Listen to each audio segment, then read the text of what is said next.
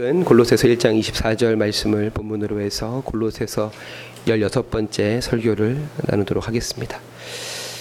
예, 설교 후에 김소정 자매님 새가족 환영식이 있기 때문에 설교를 최대한 짧게 하도록 하겠습니다. 어, 저는 지난주에 성서가 우리에게 일관되게 증언하는 어, 진리의 핵심 가치들 변방성, 안식, 다양성, 평화 이런 것들에 우리가 진지하게 그리고 끈기 있게 헌신한다면 하나님의 백성의 모임인 교회 공동체는 하나님의 형상을 온전하게 회복하는 아름다운 공동체가 될 것이라고 이야기했습니다. 교회는 그렇게 과거 제국주의 기독교의 지독한 실패처럼 힘의 우위를 가지고 진리를 강제하거나 강요하는 것이 아니라 아름다움으로 또그 아름다움의 충만함으로 복음을 증거해야 합니다.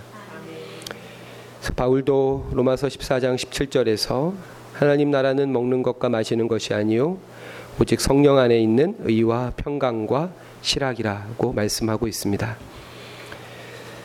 가톨릭의 수장인 프란체스코 교황은 지난 4월 이슬람 국가인 모로코를 방문해서 가톨릭 지도자들을 만난 자리에서 이런 이야기를 합니다. 교회는 개종이 아니라 끌림을 통해서 성장한다. 교회는 개종이 아니라 끌림, 어트랙션을 통해서 성장한다. 라고 이야기했습니다. 진리는 선하고 아름다워야 합니다. 하지만 과연 오늘 교회의 모습은 사람들에게 어떻게 인식되고 과연 그리스도인들의 삶의 모습은 어떠한지 오늘 예배를 통해서 우리들이 돌아보기 원합니다. 어, 오늘은 교회의 다섯 번째 핵심 가치에 대해서 여러분들에게 이야기하고자 합니다. 어, 결론부터 말씀드리면 그것은 상보성, 상호 책임성입니다. 바울은 골로새서 1장에서 그리스도를 말미암는 속량, 곧 죄사함을 창조 사건과 출애굽 사건을 통해서 설명하고 있습니다. 창조와 출애굽에 이은 구속 역사의 결정적 사건인 그리스도의 십자가와 부활을 통해서 하나님께서는 하나님 나라를 이 땅에 견인할 두 번째이자 마지막 아담이신 예수 그리스도를 머리로 한 그의 몸된 교회를 창조하십니다. 이처럼 바울은 교회를 거듭거듭 그리스도의 몸이라고 강조하고 있습니다. 우리가 오늘 함께 읽은 골로새서 1장 24절 본문에서도 그리스도의 남은 고난을 그의 몸된 교회를 위하여 내 육체에 채우노라 라고 바울은 고백하고 있고 앞선 1장 18절에서도 그는 몸인 교회의 머리시라 라고 고백하고 있습니다. 바울이 교회를 그리스도의 몸이라고 정의하는 데에는 크게 두 가지 이유가 있습니다. 첫째는 머리 대신 그리스도와의 관계입니다. 어, 이것에 대해서는 여러 번 설명을 했기 때문에 오늘은 생략을 하도록 하겠습니다. 둘째로 우리가 오늘 주목하고 싶은 것은 한 몸으로서 지체 상호 간의 관계를 나타내 보이기 위해서 교회를 그리스도의 몸이라고 이야기하고 있습니다. 모든 그리스도인은 하나님의 은총 어린 부르심 앞에 자발적인 선택과 결정에 의해서 그리스도인이 되지만 그들은 함께 더불어 존재합니다. 우리는 이것을 좀 고상한 말로 상보성이라 부르며 이것이 교회의 다섯 번째 핵심 가치입니다. 우리는 이러한 상보성을 창조 사건 곳곳에서 어렵지 않게 찾아낼 수 있으며 특별히 창조의 절정인 인간 창조에서 더욱 선, 선명하게 발견하게 됩니다. 그 중에서도 하와를 향한 아담의 고백이야말로 이 상보성의 정수이자 진수입니다. 여러분 잘 아시는 창세기 2장 23절 말씀에 아담이 이르되 이는 내 뼈 중에 뼈요 내 살 중에 살이라 이것을 남자에게 취하였은즉 여자라 부르리라 하니라 라고 하는 이 고백입니다. 이 말씀은 상보성의 본질과도 같은 말씀입니다. 자신의 존재가 타자의 존재에 의존되어져 있다는 말씀입니다. 자신은 타자로 말미암아 결정적으로 자신이 된다는 말씀이기도 합니다. 이 말씀을 이어서 골로새서 3장 18절 19절에서 바울은 이 말씀을 이렇게 우리에게 전하고 있습니다. 아내들아 남편에게 복종하라. 이는 주 안에서 마땅하니라. 남편들아 아내를 사랑하며 괴롭게 하지 말라. 위 말씀을 오해해서는 안 되죠. 이 말씀은 방금 말씀드린 대로 창세기 2장 23절에 하와를 향한 아담의 고백에 대한 바울의 어떤 해석과 적용으로서만 이해할 때 우리가 오해를 불식하고 바르게 이해될 수 있습니다. 존재 상호 간의 상보성을 바탕으로 방금 읽어드렸던 골로새서 3장 18절 19절을 이해하지 않으면 아내에게 복종을 강요하고 남편은 아내를 그 결과로서 사랑하고 괴롭게 하지 말라고 하는 이 말씀은 가부장제를 옹호하고 지지하는 약하고 소외된 이들의 편을 드시는 성경 전체의 주제와는 완전히 다른 결론에 이르게 됩니다. 여기서 바울이 이야기하고 있는 부부라고 하는 것은 하나된 관계를 가장 잘 보여주는 하나의 상징이고 그렇게 한 몸이라는 존재 안에서 서로에 대한 사랑과 복종으로서만 이해해야 됩니다. 사랑과 복종은 한 몸 안에서 지체 상호 간의 자연스러운 특성, 즉 하나됨의 특성, 한 몸의 특성이라고 하는 것이죠. 한 몸 안에서 각각의 지체들은 서로를 위해서 봉사하고 사랑하고 서로를 위해서 복종합니다. 얼마 전에 하늘이가 우리 하준이가 준 그 샌들이 있었는데 그게 너무 마음에 들었는지 벗지를 않는 겁니다. 그 아직 사이즈가 하늘이가 신기에는 훨씬 더 커서 어, 자꾸만 발이 바깥으로 빠지고 발이 돌아가서 넘어질 것 같은데 벗지를 않는 겁니다. 그래서 이제 찍찍이를 도, 조일 수 있을 때까지 최대한 조여서 그 신발을 신겼습니다. 그래서인지 처음에는 조심조심 걷다가 점점 자신감이 생겨서 막 뛰어다니고 속도를 높이는 겁니다. 그러다가 앞으로 어, 꽈당 꼬꾸라졌습니다. 어, 다행히 본능적으로 얼굴을 보호하기 위해서 양팔로 바닥을 디디면서 얼굴을 보호해서 얼굴에 큰 상처를 입지 않았습니다. 이처럼 각 지체는 각 지체에게 복종하고 각 지체를 사랑하고 각 지체를 보호합니다. 바로 이것이 상보성의 원리라고 하는 것이죠. 이처럼 몸의 각 지체는 하나로 연결되어져 있고 스스로 자신을 위해서 존재할 뿐 아니라 서로를 위해서 존재하며 서로를 사랑하고 또 서로에게 복종합니다. 상보적인 공동체가 되기 위해서는 먼저 각각의 개개인들이 주체적인 존재라고 하는 자각이 우선돼야 하며 이러한 자각은 나에게만이 아니라 타자에 대해서도 동일하게 적용돼야 합니다. 왜냐하면 우리는 나의 주체성에 대해서는 쉽게 수긍하지만 타자의 주체성을 인정하지 않거나 그를 나에게 종속시키려는 경향이 크기 때문입니다. 요즘에 불명예스럽게 이분의 이름이 많이 언론에 거론되고 있는데요. 20세기 초반에 독일의 양심적인 목사였던 본 회퍼 목사는 신도의 공동생활이라고 하는 책에서 이런 이야기를 합니다. 홀로 있을 수 없는 사람은 공동체를 주의하라. 공동체 안에 있지 않은 사람은 홀로 있음을 주의하라. 공동체 안에 있을 때만이 우리는 홀로 있을 수 있고 또한 홀로 있을 수 있는 사람만이 공동체 안에 있을 수 있다. 이처럼 상보성은 하나님의 형상, 각각의 개체로 개별적으로 존재하시지만 함께 존재하시는 하나님의 형상과 하나님의 존재 방식 그 자체입니다. 오늘은 앞서 인도자께서 소개해 주신 대로 삼위일체의 주일입니다. 우리가 믿는 하나님은 삼위일체 하나님이십니다. 어, 지금 현재 카톨릭 교황이 프란체스코 1세인데요. 지금 직전의 교황이 어, 베네디토 16세라고 하는 265대 교황입니다. 어, 베네디토 16세는 어, 950년 만에 독일인으로서는 교황이 된 인물이고 그리고 598년 만에 어, 죽음으로써 교황직을 퇴위한 것이 아니라 살아생전에 자발적으로 교황직에서 어, 은퇴한 그런 인물이기도 합니다. 베네디토 16세는 교황이기 이전에 교황청 신앙교리성 장관을 역임한 카톨릭 교회 내에서 20세기에 한스 퀸과 더불어 가장 대표적인 학자입니다. 베네토 16세는 교황명이고 본래 이름은 조셉 라친거라고 하는 이름입니다. 어, 이분은 어, 삼위일체와 교회 또 삼위일체와 성도의 교제의 관계에 대해서 이렇게 이야기합니다. 교회의 영성과 구조들을 포함한 교회의 전체적 삶은 결국 삼위일체에 대한 이해와 이해에 상응하여 형성되어야 한다.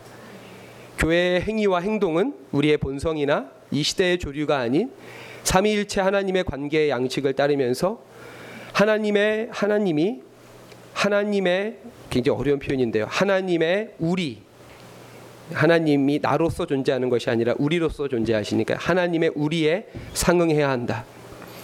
삼일체에서 인격은 순수한 관계성 속에 있다. 인격은 관계이다라고 하는 예, 아주 카톨릭 교회 내에서는 유명한 명제인데요. 인격은 관계이다. 물론 그러한 그의 주장에도 불구하고 실제로 오늘날 카톨릭 교회를 포함한 이 땅의 수많은 교회들이 삼위일체를 통해서 드러난 어, 역시 어려운 표현인데요. 상호 침투라고 하는 perichore perichoresis라고 하는 삼위일체를 설명하는 동방 교부들의 어, 어떤 개념이었습니다. 삼위 하나님이 서로에게 침투하신다 이렇게 성부는 성자 속으로 성자는 성령 속으로 성령은 성부 속으로 이 상호 침투가 각각으로서 존재하는 삼위일체의 개체성을 완전한 일치로 이끌어 간다라고 이야기하는데요. 이런 삼위일체를 통해 드러난 신적 perichoresis가 오직 교회의 영성만을 형성할 뿐이지 교회의 구조는 형성하지 못했다라고 예일대 교수인 미로슬라브 볼프는 비판하고 있습니다.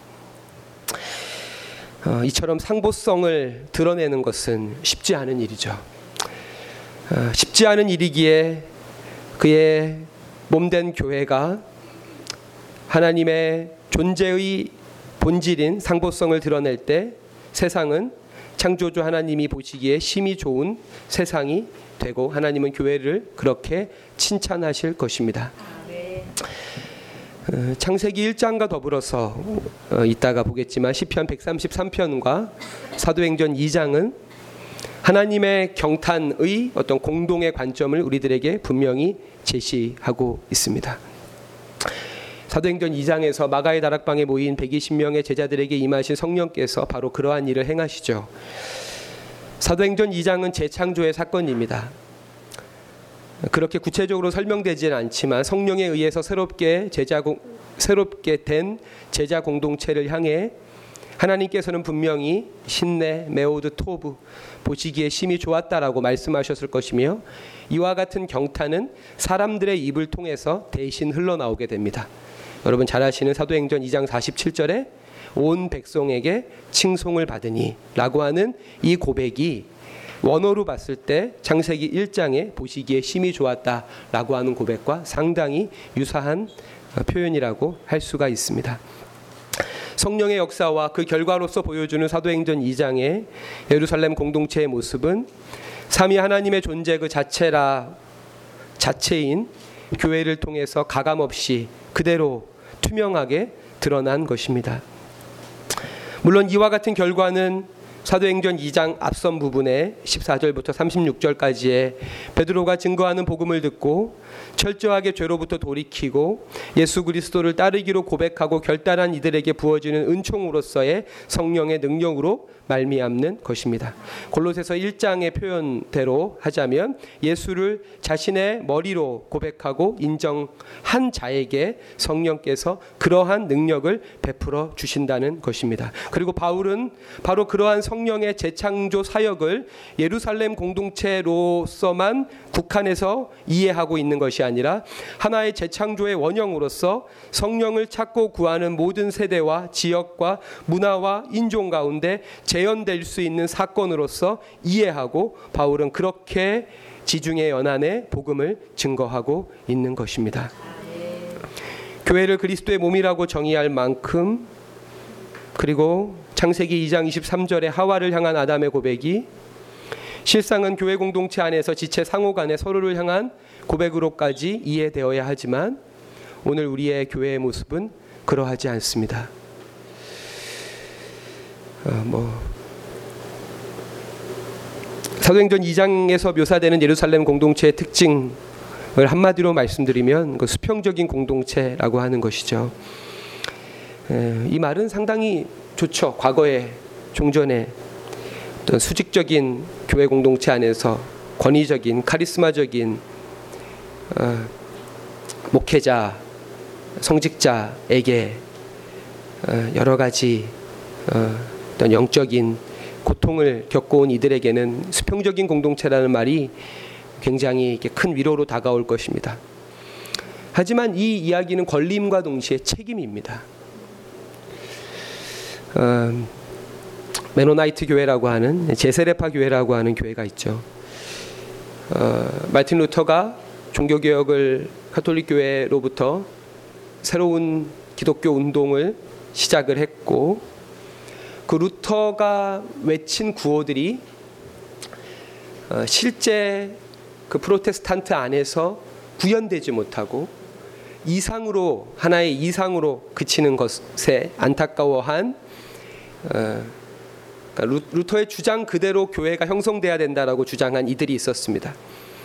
믿음으로 구원을 받는다면 어찌 유아 세례를 줄 수 있느냐? 성인이 자유롭게 자신의 선택 안에서 세례를 받는 것이 마틴 루터의 그 주장의 주장이 구조적으로 실천된 교회이다라고 하는 것이죠. 제세례파라고 하는 교회가 등장을 하게 됩니다. 정통 개신교는 지금도 이 아나베프티스트라고 불려지는 제세례파들을 곱지 않은 시선으로 바라보고 있습니다. 하지만 제세례파로 대표되는 소위 대한교회들을 비판하는 스스로 정통이라고 하는 교회들의 오늘날 모습은 어떠, 어떠합니까? 종교개혁 이후 500년 동안 개신교 역사로만 제한해서 보더라도 교회의 역사는 제도로서의 역사였고 교리였, 교리로서의 역사였습니다.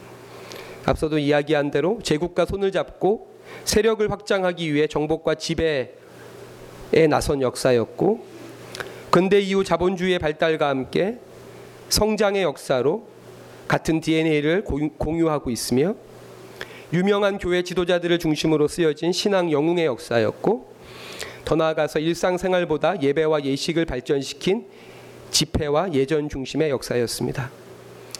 이러한 기독교 주류의 흐름에서 벗어나 철저히 비주류로서 하지만 복음의 순수한 전체, 정체성을 간직해온 공동체가 바로 재세례파입니다.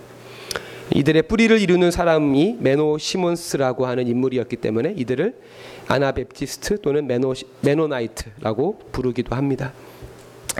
참고로 이 재세례파들은 우리가 믿는 기독교 정통 교리를 대부분 공유합니다. 다만 교회 내의 직제와 기독교 윤리의 차원에서 차이가 있을 뿐입니다.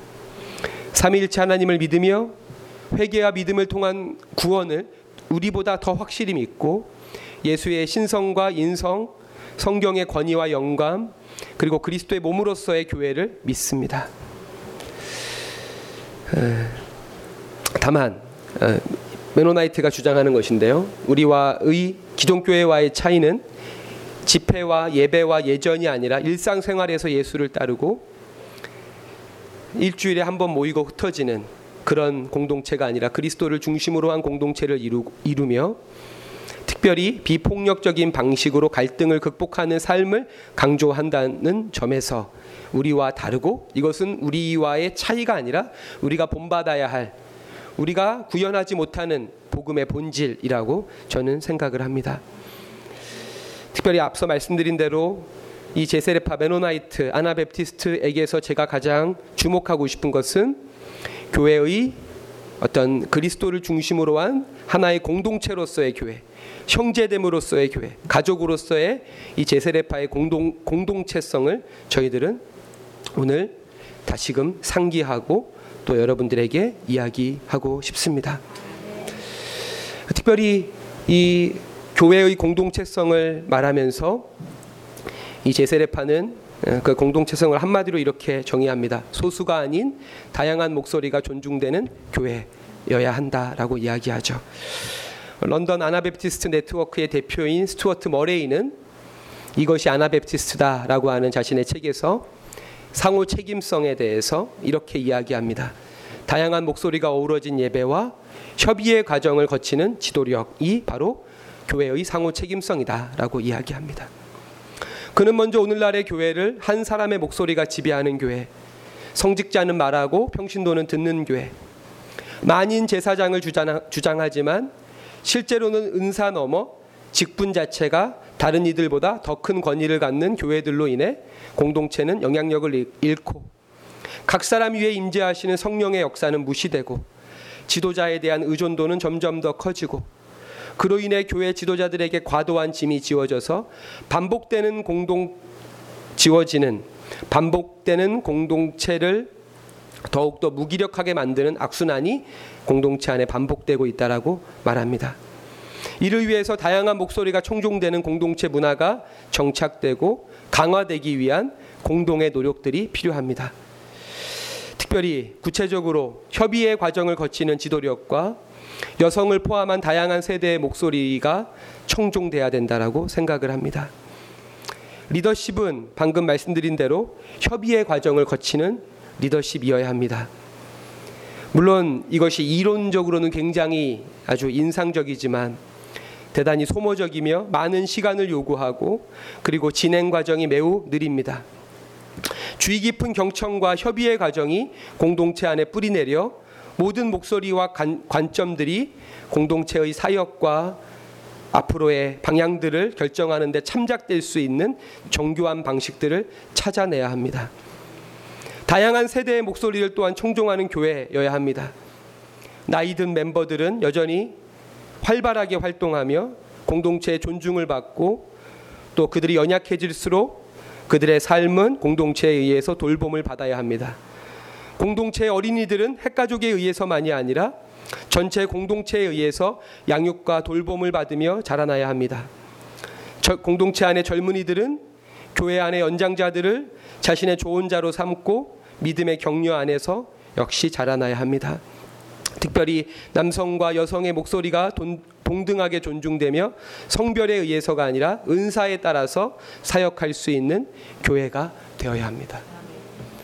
제가 아까 여러분들에게 어, 창세기 1장에 하나님 보시기에 심히 좋았더라라고 하는 이 상보성에 대한 하나님의 경탄과 사도행전 2장에 온 백성에게 친송을 받으니라고 하는 그 상보성에 대한 어떤 하나님의 공동의 경탄과 함께 시편 133편에도 다윗의 글에 의해서 이런 상보성에 대한 경탄이 역시 표현되어져 있습니다. 이런 말씀이죠. 어, 공동 번역으로 이렇게 번역되어져 있습니다.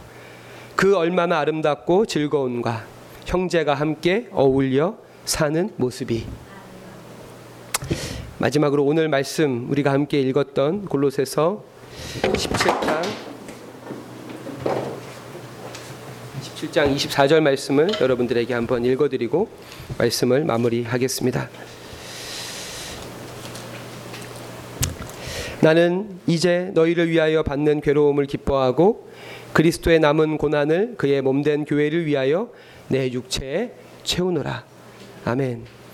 방금 읽은 골로새서 1장 24절의 말씀은 단순히 성직자로서 목회자로서 교회의 리더로서 교회를 향한 바울의 희생과 일관된 헌신을 이야기하는 것이 아니라 바로 그런 성, 상보성의 원리가 작동하는 교회를 이루기 위해서 나는 내 육체 안에 그리스도의 남은 고난을 채운다는 말씀으로 저는 이해하고 그러한 것이 1장 28절에 우리가 그를 전파하여 각 사람을 권하고 모든 지혜로 각 사람을 가르침은 각 사람이 그리스도 안에서 완전한 자로 세우려 함이니라. 아멘. 그리스도의 완전이 무엇입니까? 이것은 한 사람 한 사람이 온전한 그리스도인으로 세워지는 것이 아니라 각 사람을 지체로 하여 몸된 그리스도의 교회가 하나로서 움직이고 작동하는 것을 의미하는 것이죠. 사랑하는 성도 여러분, 올해 우리의 표요가 무엇입니까? 예, 한 사람의 열 걸음이 아니라 열 사람의 한 걸음입니다. 한 사람의 위대한 신앙 영웅, 도드라지는 그의 사역과 활동, 그의 은사와 능력에 의해서 회사랑 교회가 또 우리 교회에게 부여된 복음의 사명을 증거하는 것이 아니라 열 사람의 한 걸음으로 여러분 한 사람 한 사람을 향한 주님께서 이미 주신 은사와 여러분의 믿음과 또 여러분을 교회의 몸으로 부르시는 그 부르심에 대한 여러분들의 순종과 헌신을 통해서 해사랑 교회가 교회에 나와지고 복음을 담아내는 그릇으로서의 그 역할들을 감당하기 원합니다. 어, 그 일에 예, 여러분 더 이미 오랜 시간 그 일에 참여해 주셨지만 앞으로 더욱 그런 교회가 될 수 있도록 여러분들 이 일들을 함께 해 주시기를 부탁을 드리겠습니다. 아멘. 우리 함께 자리에 일어나셔서 주신 말씀에 대한 응답